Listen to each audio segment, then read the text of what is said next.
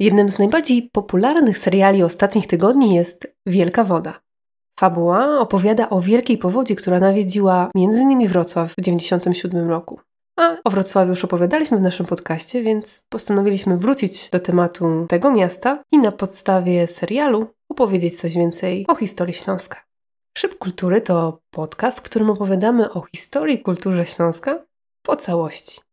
Dzisiaj witamy Was w składzie Barbara Szustakiewicz-Przybyłka i Zbigniew Przybyłka.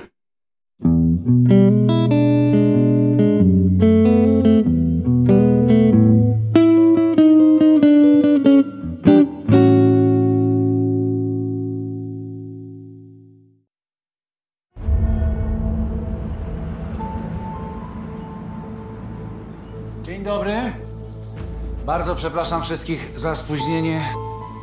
Faks od pani o mało nie przyprawił mnie o zawał. Ja tylko wyciągam wnioski z różnych źródeł. Mamy do czynienia w tym momencie z żywiołem. Mosty wytrzymają, ale te obsadzone drzewami wały raczej nie. Dosyć tych bzdur. Co mnie tu zaprosiliście, co? Skoro wszystko lepiej wiecie, po co?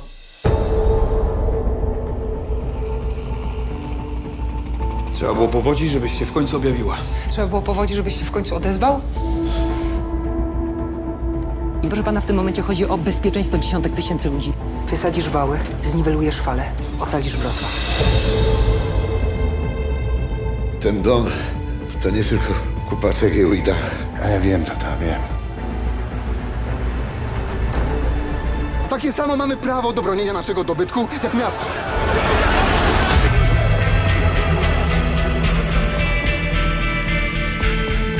Niezły tutaj macie burdel. Jakby to wyglądało trzy miesiące przed wyborami, żebyśmy nie bronili miasta. No co byś zrobiła na moim miejscu?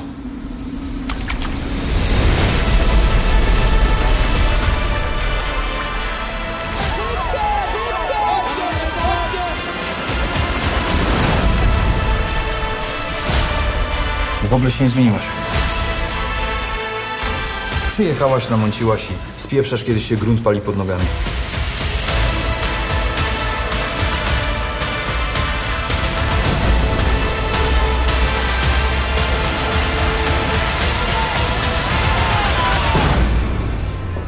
Teraz albo nigdy.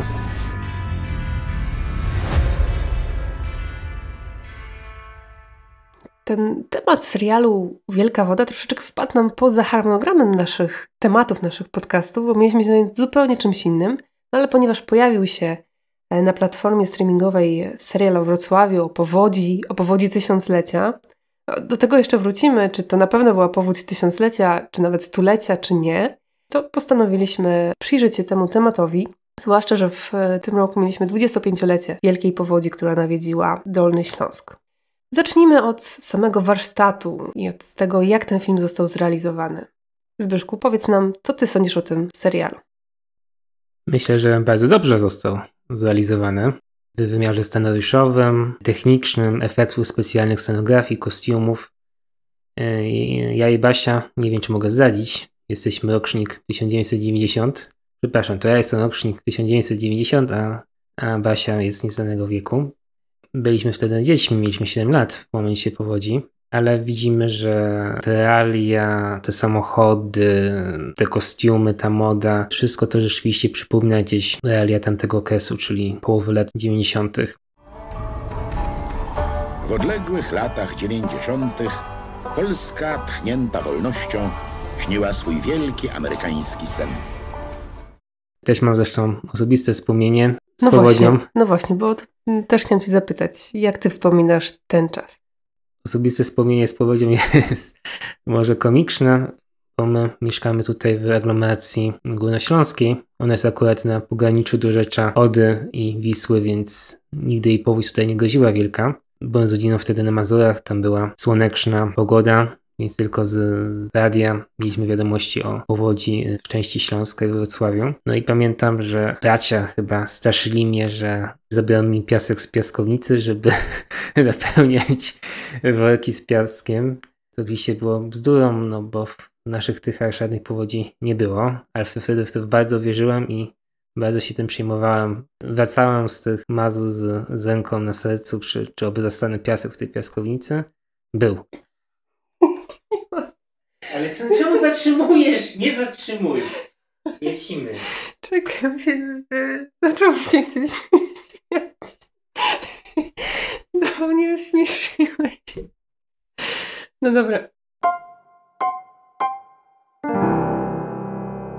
Pozdrowienia dla braci, twoich braci, jeżeli tego słuchają. A jeśli chodzi o moje wspomnienia, to no, nie mam aż tak e, barwnych wspomnień z tego okresu. Właściwie niewiele pamiętam, ale takim silniejszym przebłyskiem, który gdzieś pojawia mi się w pamięci, jest piosenka zespołu Hej, Moja i Twoja Nadzieja, która leciała wtedy w telewizji i w radiu. Zresztą ta piosenka również pojawia się w filmie już e, właściwie w napisach końcowych, ale to jest moje największe wspomnienie z tego okresu. Czyli w gruncie rzeczy kiepscy nas świadkowie historii, ale możemy podzielić się z Wami naszymi wrażeniami z serialu. Powiedziałeś tutaj, e, że serial jest dobrze zrealizowany. Warto podkreślić, że kilkaset osób pracowało przy tym, żeby te sceny wyglądały realistycznie. Oczywiście do, nie zalano żadnej miejscowości. Większość tych scen została nakręcona z wykorzystaniem specjalnie zbudowanych basenów, plus oczywiście cała postprodukcja, która doprowadziła te sceny do tych efektów, które widzimy na ekranie. Oprócz takich e, tradycyjnych efektów mamy także komputerowe efekty specjalne, zwłaszcza jeżeli chodzi o masy spięczonej wody. Aczkolwiek czasami rzeczywiście w niektórych ujęciach widać, że jest to jednak wygenerowane komputerowo. Niemniej to wszystko jednak ogólnie jest ze smakiem, z umiarem zastosowane i daje bardzo dobre efekty, więc tutaj myślę, nie ma się czego przyczepić. Mhm. Myślę, że to też nie jest jedynie nasza opinia. Same statystyki opisujące, ile osób obejrzało chociażby w pierwszym tygodniu ten serial, to było chyba około 10 milionów gospodarstw domowych, czy 10 milionów kont, które obejrzały ten serial tylko w pierwszym tygodniu, więc te liczby robią wrażenie. Ale co takiego przyciąga ludzi do oglądania serialu o powodzi, która wydarzyła się 25 lat temu? Czy ten temat powodzi w ogóle jest sam w sobie ciekawy, czy po prostu to, że ten serial wyprodukowany przez międzynarodową korporację o tej renomie powstał i jest to polski serial? To było pytanie do ciebie. To było pytanie do mnie.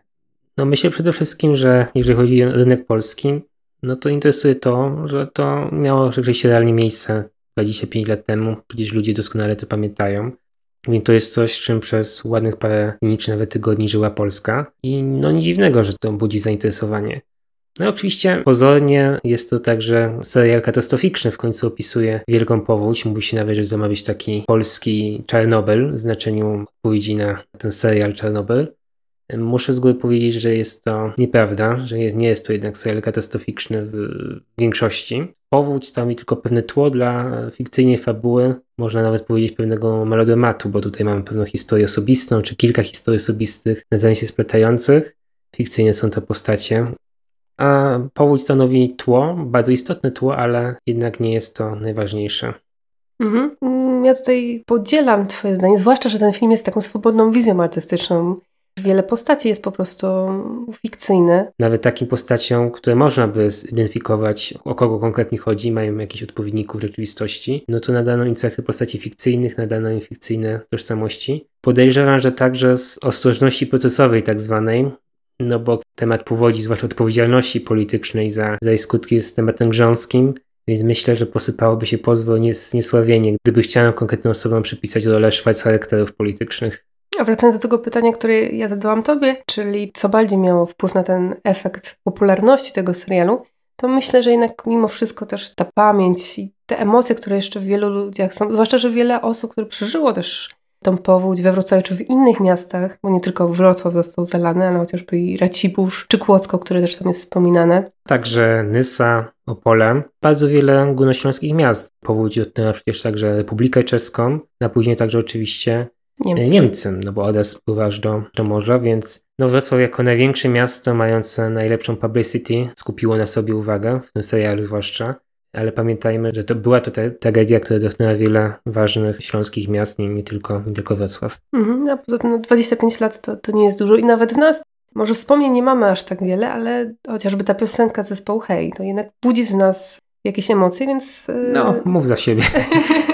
Dobrze, na mnie, we mnie budzi emocje, a w tobie emocje budzi piasek z piaskownicy, który mógł zniknąć ale podczas wakacji. Właśnie, nie znikł, ale mógł zniknąć i do dzisiaj pamiętam tą traumę.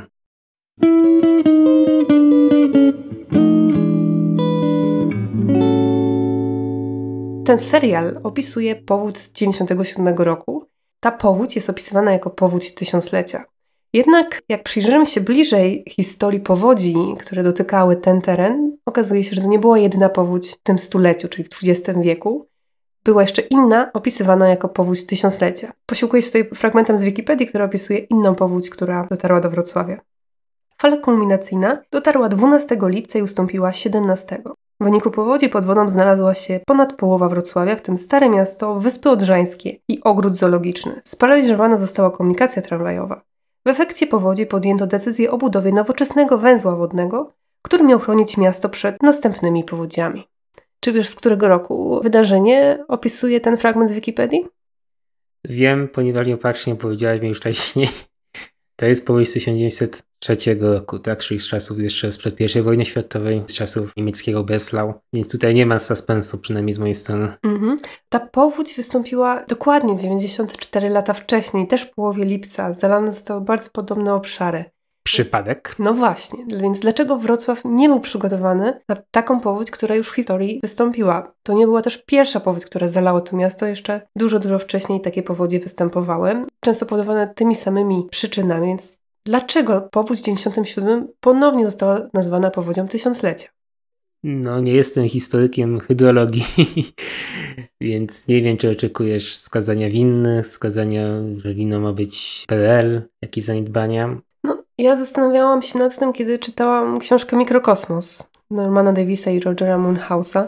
O tej książce już opowiadaliśmy. W jednym z ostatnich rozdziałów, kiedy opisuje tą już w sumie nowoczesną historię, czyli po 1945 roku Wrocławia, przy okazji powodzi mówi o przerwanej historii, czyli ludzie, którzy tworzyli Wrocław po 1945 roku nie mogli czerpać z doświadczenia pokoleń wcześniejszych.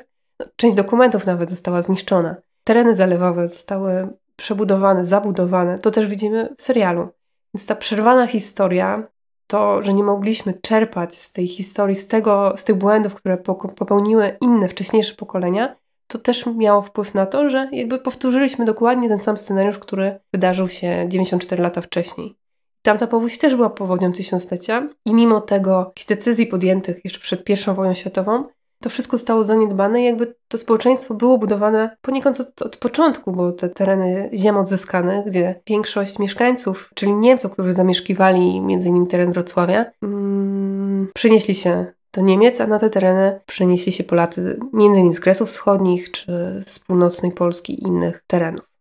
No, z drugiej strony w tym serialu jest taki y, bardzo charakterystyczny motyw przewodni, czyli nadmierna y, wiara w poniemieckość to jeżeli coś zostało po Niemcach, łącznie z tymi wołami przeciwpowodziowymi, to znaczy, że to wytrzyma, że to jest solidne, że nie ma się czym martwić. No i to przewija się w, w tym serialu bardzo, bardzo często, począwszy od tak bokich rzeczy, że jeżeli ściąga się na budowie ładunek, no to jest pełne przekonanie o tym, że bloczek wytrzyma, bo jest po niemiecki, ale co do sznura, no to nie wiadomo, bo jest polski.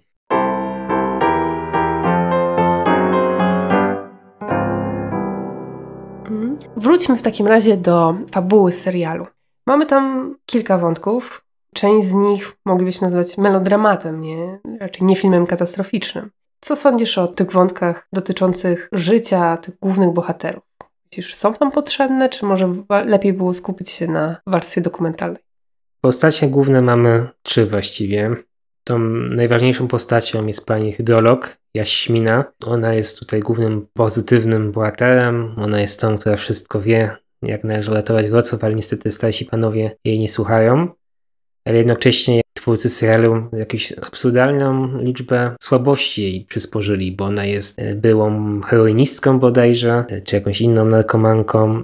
Ma nieślubne, tutaj myślę dla niej jest, nie jest problem, ale ma dziecko z innym głównym bohaterem, to dziecko porzuciła czy zostawiła, ponieważ uważała, że nie będzie dobrą matką jako narkomanka. Więc jakieś wielkie nagromadzenie przeróżnych problemów osobistych. Drugą postacią jest właśnie jej były partner, obecnie jest to wicewojewoda, który jest, jest jedną z osób, która koordynuje y, akcję przeciwpowodziową. On zresztą ją ściąga, tą swoją byłą partnerkę, matkę swojego dziecka do Wrocławia, żeby mu pomogła to jest właśnie ten wątek melodramatyczny, ponieważ ich wspólne dziecko nie wie, kim jest jej matka i ta sytuacja toczy się właśnie na tle powodzi. I to jest chyba największe zastrzeżenie, jakie mam do tego serialu. Nie wiem, czy się ze mną zgodzisz, ale cała ta historia, właśnie cały ten melodramat tego trójkąta, tych rodziców i tego dziecka, które próbuje się dowiedzieć, kim jest matka, jakby to nie ma nic wspólnego z powodzią. Cała ta historia równie dobrze mogłaby się zdarzyć miesiąc po tej powodzi. Tę sprawę można by rozwiązać. I jest taki piękny moment, w którym postać wojewody, który się tam w końcu też pojawia, który jest świadkiem kłótni w sztabie kryzysowym tej pary głównych bohaterów, która nie ma nic wspólnego z tragedią, która zgrywa się w mieście, no mówi, mnie nic nie obchodzi państwa życie osobiste, nie? I w tym momencie rzeczywiście chciałem za tę wojewodę zakrzyknąć, że też, że, to, że to mnie nie obchodzi, że to się powódź dzieje i po co ten melodramat tutaj, że to jest ciekawsza jest dla mnie powódź niż ta historia. To jest być może największy punkt krytyczny serialu. A może to dlatego, że jesteś historykiem, interesują cię fakty, a jednak gdzieś wśród tego ogromu, tragedii, która się tam wydarzyła, też były historie zwykłych ludzi. Tu nawet mamy taką scenę z weselem, tak? Trwa w jakiejś kamienicy wesele, gdzie tam główna bohaterka też e, przypadkowo trafia, są weselnicy. I mimo tej całej katastrofy, tego tragizmu, który jest tam wokół nich się dzieje, oni jakby dalej w tej swojej rzeczywistości i w tym celebrowaniu pewnego momentu przejścia, jakim jest ślub, są. Więc y, jakbyśmy spojrzeli na historię tych ludzi, którzy żyli wtedy we Wrocławiu, no to wśród nich te melodramaty też się wtedy wydarzały. No być może, ale tu mówimy o jednak rzeczywistości serialowej. Ten wątek osobisty może być oczywiście, nawet, nawet fajnie, żeby był, ale musi to jednak jakoś się zazębiać z, z tym wątkiem katastroficznym. Musimy mieć poczucie, że to stanowi jakąś logiczną, spójną całość, a nie wykorzystanie jako tła i, i tu mamy coś, historię taką zupełnie dziwną zresztą. Milagros, wiesz, że kocham cię nad życie. Dlatego nie potrafię już dłużej ukrywać przed tobą prawdy. Spójrz na mnie, błagam cię. Wyznaj mi wreszcie tę okrutną prawdę. Karamba. Nie jestem ojcem naszego syna, Pablito. Jego prawdziwym ojcem jest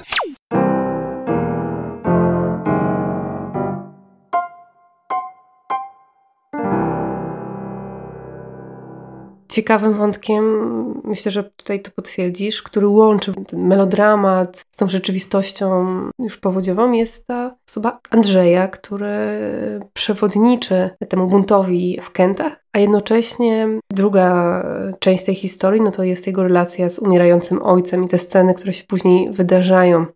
Co sądzisz o tym wątku? Że ten wątek nie jest melodramatem, że ten, ten drugi wątek główny i ten trzeci główny bohater, który jest jakby osią tej, tej historii, też postać fikcyjna, Andrzej, Andrzej Rębacz, tak nazywa się postać, a gra go Ireneusz Czop. Ten wątek jest bardzo osobisty, ale no idealnie zazębia się z, z historią powodzi i wydobywa dramaty z całej tej sytuacji, więc myślę, że to jest najsilniejszy punkt całego serialu. W ogóle wyjaśnijmy, w czym jest rzecz. W pewnym momencie nasza pani hydrolog dochodzi do wniosku, że można uratować Wrocław albo przynajmniej ograniczyć skutki powodzi, jeśli się wysadzi wały powodziowe e, wcześniej we wsi, która w tym serialu zostanie nazwana Kęty. W rzeczywistości było to kilka wsi, nie tylko jedna. Kilka wsi, ale e, kojarzymy tutaj nazwę wieś Łany w, w tym przypadku. Jeżeli wysadzi się właśnie w tym miejscu wały i woda zaleje tereny tych kilku wsi, ratując y, albo przynajmniej ograniczając skutki powodzi dla samego Wrocławia, bo wtedy fala powodziowa będzie mniejsza. No i tu mamy y, piękny konflikt racji, y, na miarę nawet greckiej tragedii, bo mamy obydwie strony konfliktu, czyli władze wojewódzkie, które zarządzają tym kryzysem i starają się ratować duże, największe miasta województwa i w ogóle jedno z większych miast w Polsce wraz z jego zabytkami. A z drugiej strony mamy dramat tych rolników z filmowej Sikenty, którzy chcą ratować swój dobytek i nie, nie zawierzają państwu, że tu zostaną odszkodowani. Tutaj padają oczywiście sławne słowa. Trzeba było się ubezpieczyć. Trzeba się było ubezpieczyć. Przypomnę, że tak powiedział wcześniej nieco. Oczywiście wypowiedź została wyrwana z kontekstu, ale tak to zostało zrozumiane. Tak powiedział premier Włodzimierz Cimoszewicz na, na pytanie o pomoc dla powodzian.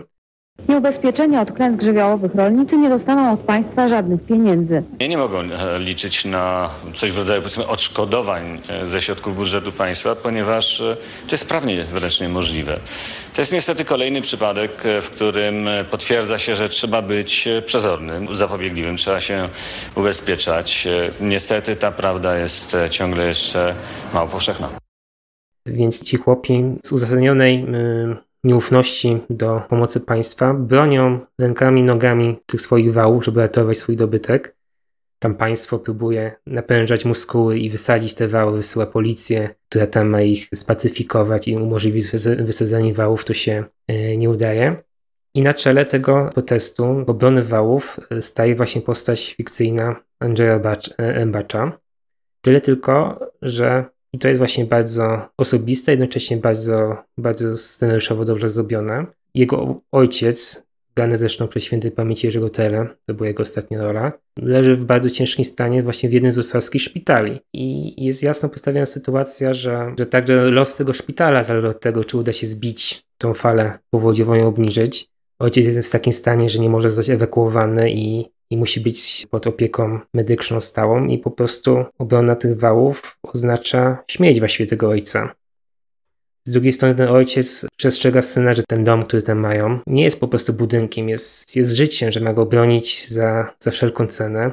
I ten sen staje wobec dramatu osobistego, tak? który oczywiście w jakiś sposób odzwierciedla nam dramat y, na wyższą skalę, ten konflikt wartości wybiera obronę wałów, wybiera obronę swojej si i oczywiście cena musi zostać zapłacona.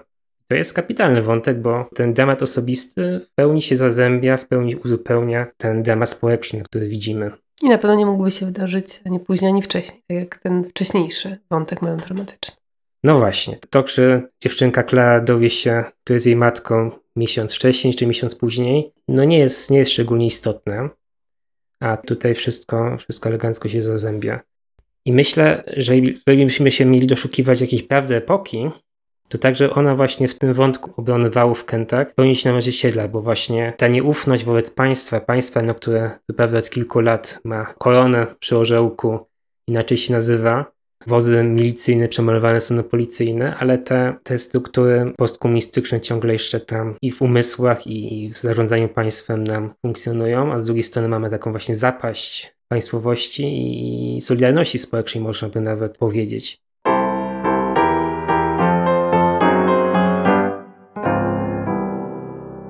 Jak oglądałem sobie ten serial i ten wątek właśnie zwrócił moją uwagę, to przypomniała mi się książka Rafała Siemkiewicza, wyobraź sobie, publicysty wyklętego, zdarzyła mu się dobra książka.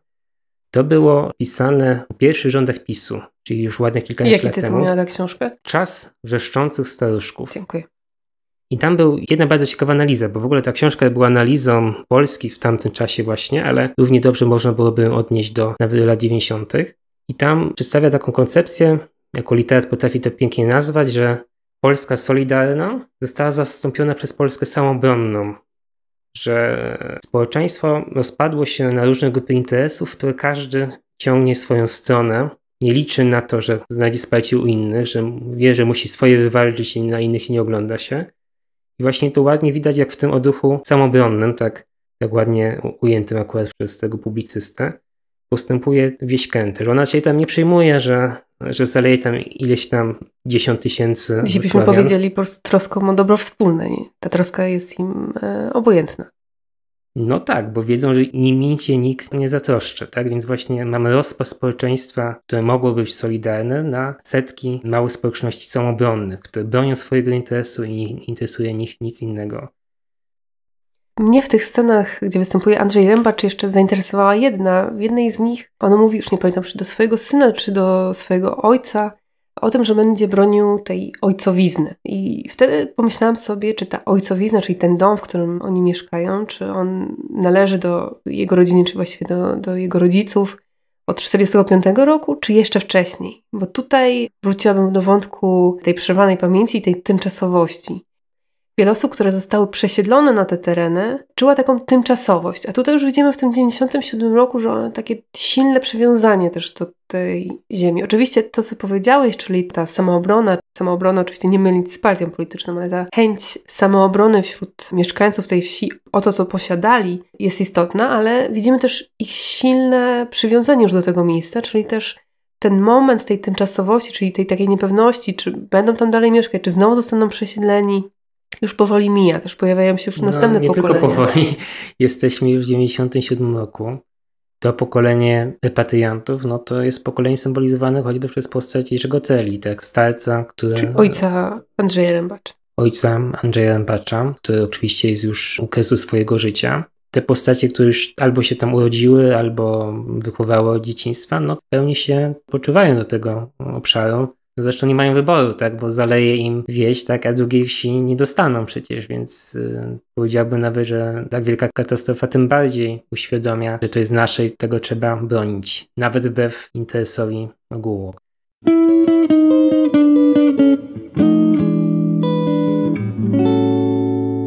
Mhm. Przejdźmy jeszcze do, do innych kwestii związanych z tym serialem. Jest kilka takich e, scen, moglibyśmy to nazwać strzelbą Czechowa, czyli pojawiają się w pierwszym odcinku, wiemy, że będą kontynuowane w następnych.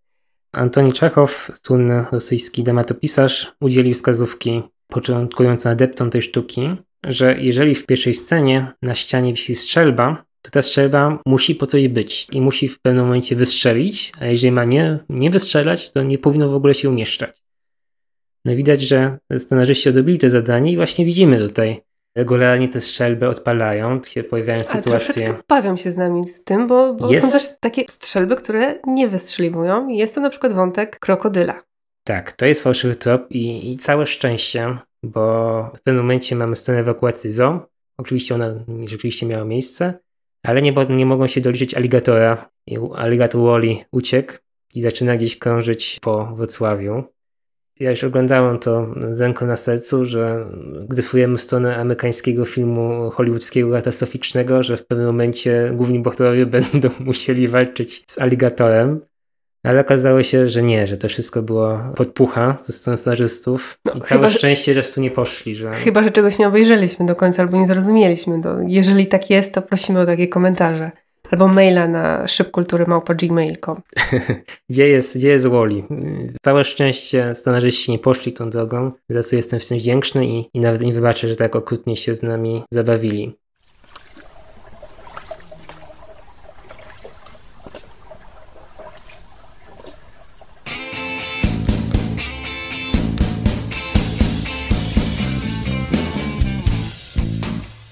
Okej, okay, szwagier jest tutaj przy brzegu.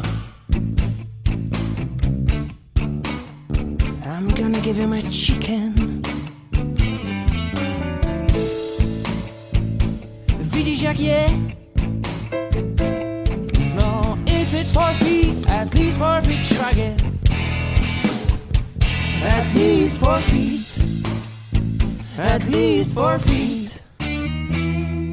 Jeszcze chyba jest jedna słabość z tym serialem związana. Mianowicie można odnieść w pewnym momencie wrażenie, że Wrocław jest jakąś nieco większą wsią, bo te główne postacie w tym kilkusettysięcznym mieście ciągle się spotykają przypadkowo. To jest całkowicie oczywiście nieprawdopodobne i z każdą taką sceną nasza właśnie ta chęć uwierzenia w tę historię troszkę jednak maleje, nie? ze względu na te przypadkowe spotkania, które się w kółko powtarzają. No i Rozumiem oczywiście, że to pewne są potrzeby fabuły, musimy skondensować ją. Niemniej no, nie jest to realistyczne i, i, i to jednak jest zauważalne. Jak kiedy szukałam opinii o tym serialu, w wyszukiwarce wyświetlił mi się artykuł zachęcający do turystyki w miejscach, gdzie kręcono ten serial. Myślę, że część osób z zagranicy może zachęcić ten serial do na przykład do odwiedzenia Wrocławia, ale warto powiedzieć, że nie wszystkie sceny były kręcone we Wrocławiu. Na przykład ten zbiornik Gierżoniów, tak chyba jest nazwany w, w serialu, tak naprawdę to był zbiornik Nyski. Tak naprawdę, czyli tam, gdzie kręcono. Podobnie dworzec we Wrocławiu, sceny, które odbywały się na dworcu, tak naprawdę kręcone były w Legnicy. No, nic dziwnego, ten dworzec we Wrocławiu jest piękny, natomiast już jego wnętrze obecnie mało przypomina ten z końca XX wieku, natomiast dworzec w Legnicy troszeczkę bardziej zachował e, ten klimat lat 90. jeszcze. No tak, to chyba nie najlepiej świadczy o PKP w Legnicy. Aczkolwiek sam dworzec jest oczywiście zabytkowy po niemiecki, bardzo, bardzo ładny sam siebie. Ale zachęcamy do odwiedzenia Legnicy. Bardzo, bardzo ciekawe miasto do odwiedzenia. Jeszcze troszkę wracając do fabuły serialu, to jeszcze oczywiście mamy kwestię wątku politycznego. No bo jeden z głównych bohaterów jest y, wicewojewodą Jakub Marczak, grany zresztą przez tłumacza Szucharda. To jest właśnie ojciec Klary i były partner pani hydrolog. No i on jest rozdarty, bo z jednej strony poczucie odpowiedzialności za tą całą sytuację, oczywiście jest ten wątek osobisty, no ale jeszcze zbliżają się wybory, w których Marczak ma uczestniczyć. Tak rzeczywiście było w 1997 roku, to był rok wyborczy. Wtedy jeszcze rządziła koalicja SLD-PSL, czyli taka postkomunistyczna. Potem te wybory przegra na rzecz koalicji centroprawicowej AWS-UW. I ten Marczak no, ma z tyłu głowy, że na powodzi to można złamać sobie karierę polityczną. Zresztą wszyscy politycy, którzy tam występują. I prezydent Wrocławia, który nie zostaje nazwany, ale nie trudno się w nim domyślić Bogdana Zdrojewskiego. I też już mniej specyzowany wiceminister, chyba jest ten głównym charakterem całego serialu. Wszyscy oni myślą w kategoriach PR-owych, politycznych, jak tutaj nie stracić wizerunkowo na tym, jak jak właśnie zyskać punkty poparcia, ewentualnie kogo zrobić kozła ofiarnego i tak dalej, i tak. I też jeden ze słabszych wątków, y, pomysłów fabularnych, myślę, w tym jest, że mamy właśnie tą sytuację w Kętach, że dochodzą do wniosku, że należy wysadzić wały, no ale ten zły wiceminister mówi Maczakowi, żeby tego nie robił. Uzasadnienie jest dla mnie absurdalne, tak, lepiej, żeby zalał Wrocław, bo to jest tylko jedno miasto, niż narazić się rolnikom, bo rolników w Polsce jest wiele, wiele milionów. I stanowią silną siłę. Silną y, grupę wpływu, silną grupę wyborczą.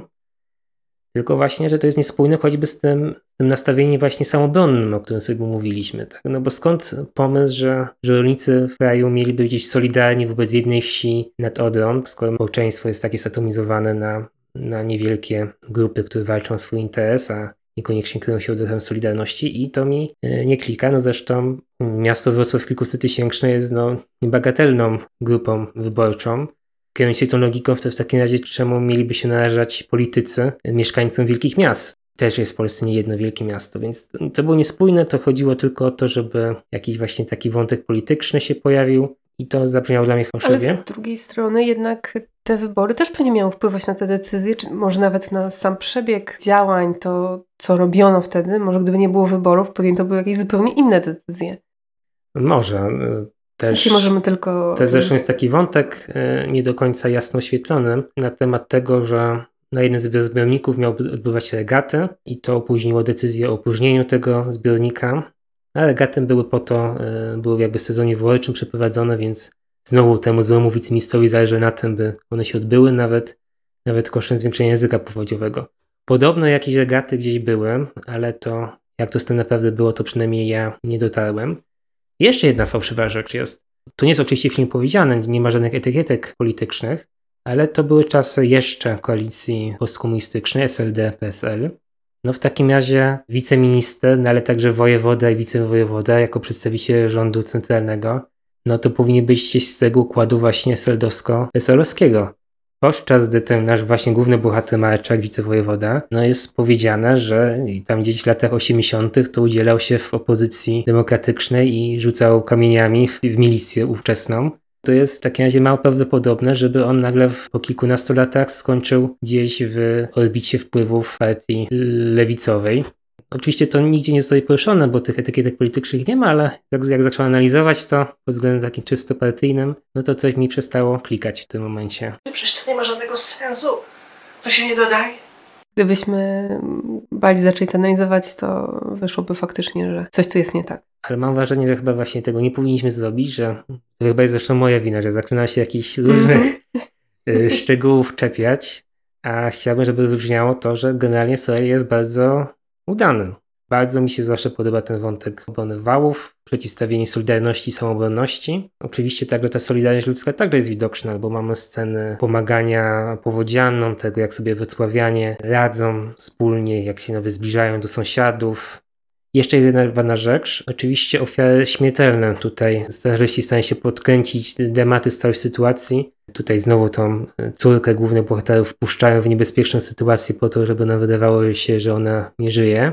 Ale w tym, w tym serialu prawdziwym było to, że mamy dwie postacie, które rzeczywiście są na, narażone. To są postacie Jerzego Teli już wspomnianego, granego przez Jerzego Tele, czyli osoby obłożnie chorej, starej, no i osoby granej przez Annę Dymną, która jest postacią matki tej głównej bohaterki. I Anna Dymna ma inny problem, czy postać grana przez Annę Dymną ma inny problem, mianowicie taki, że schobliwie otyła i z tego powodu nie puszcza swojego mieszkania. Te dwie postaci razem pokazują oczywiście, że w takich sytuacjach najbardziej zagrożeni są te osoby, których na co dzień nie widzimy właściwie. Takie, które właśnie mają ograniczoną ruchomość swoją, nie opuszczają swoich mieszkań, czy są przykuci do łóżek z różnych powodów i oni w takiej sytuacji są pierwsi, którzy mogą po prostu ponieść śmierć. No i to akurat jest bardzo, bardzo ważne i w tym serialu i dobrze pokazane.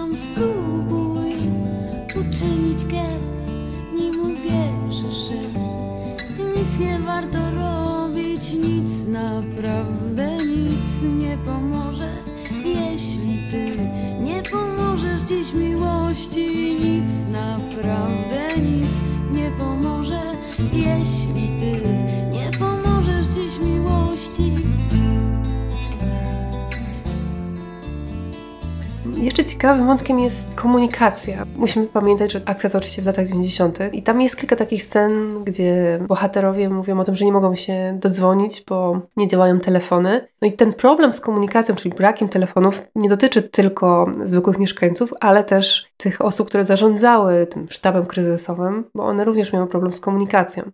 To było też pokazane w filmie dokumentalnym, który oglądaliśmy już po obejrzeniu serialu. Tutaj wojsko nie spełniło swojej odpowiedniej roli, e, wręcz osoby cywilne pomagały w tym przekazywaniu informacji. I to też miało duży wpływ na to, jak ta powódź się rozwinęła, bo nie było odpowiednich informacji przekazywanych z poszczególnych miast. A pamiętajmy, że podział administracyjny był wtedy inny i ten wicewojewoda nie był jak obecnie wicewojewodą całego Dolnego Śląska, tylko dużo mniejszego obszaru, więc ta informacja z tych terenów zadanych wcześniej przez Odrę nie mogła dostatecznie szybko zostać przesuwana na przykład do Wrocławia czy do innych miast. Więc ten, ten wątek tutaj z komunikacją może jest taki mniej zarysowany, ale myślę, że też warto o nim pamiętać, że te lata 90. i ten źle działający system przekazywania informacji, czy ten obsługiwany przez wojsko też pełnił istotną rolę w przebiegu całej powodzi. Nawet uogarniając, no to jesteśmy w takim specyficznym czasie, kiedy jeżeli mówić o państwie z dykty i paździerza, no to właśnie w tym momencie chyba można historycznym Polski powiedzieć, że zawodzi wszystko, co mogłoby zawieść. Worków nie ma, piasek nie ma, łączności nie ma, sprzętu nie ma. Opadł ten maska terroru, po którym skrywało się PRL, no i to, co wylazło spod tego i co to zostało, no to okazuje się, że państwo właśnie słabe, niezarządzające, no i to jest oczywiście proces wychodzenia z takiego imposybilizmu i to też jest charakterystyczne tym serialu i to właśnie bardzo też ładnie widać, bo znowu pojawia się y, wspomniana postać przez ciebie syna tego Andrzeja Rębacza.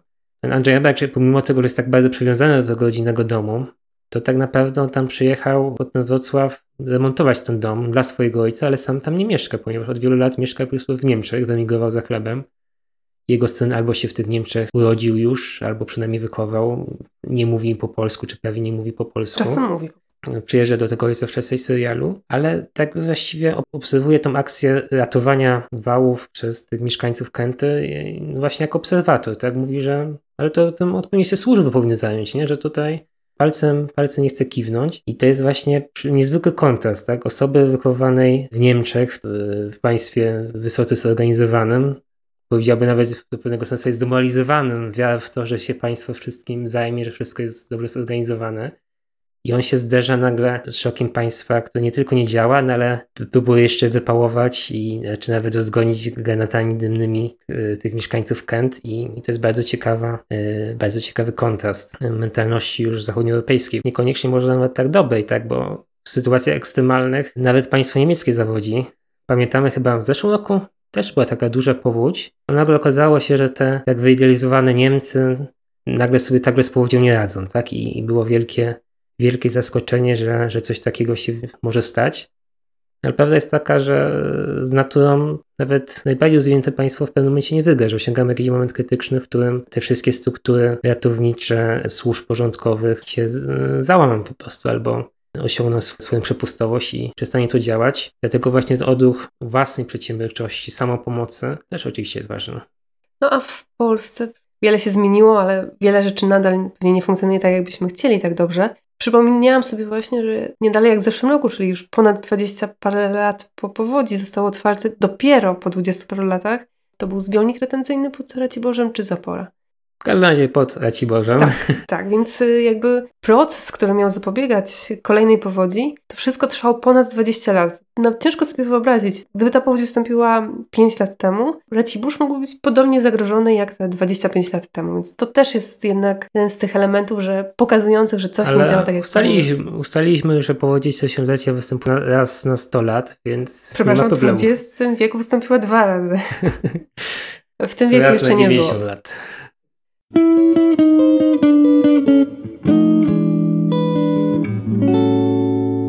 No to powoli chyba zbliżamy się do końca. Już e, podkreślmy to, że, że serial nam się podobał i warto go zobaczyć. Chociażby, żeby przypomnieć sobie, jak te lata 90., koniec lat 90. wyglądał w Polsce i żeby przypomnieć sobie, jak funkcjonowało wtedy społeczeństwo. Mi się wydaje, że najlepiej ten serial oglądać wielopokoleniowo, wyciągnąć mamę, tatę, babcię, dziadka, bo dzieci Albo dzieci. swoje i się dzielić, dzielić swoimi wrażeniami, odpowiedzieć na te pytania dzieci. Ale jak to tak było? Czemu on nie mógł zadzwonić? Nie mógł wysłać SMS-a? Albo przez internet, tak dalej, tak dalej. Dziękujemy, że dotrwaliście do końca tego odcinka. Pozostałe odcinki naszego podcastu znajdziecie oczywiście na platformach podcastowych. Zachęcamy do ich wysłuchania, jeśli jeszcze tego nie zrobiliście. Ten odcinek stanowi część cyklu Śląsk sztuką pisany i powstał w ramach grantu z Muzeum Historii Polski Patriotyzm Jutra.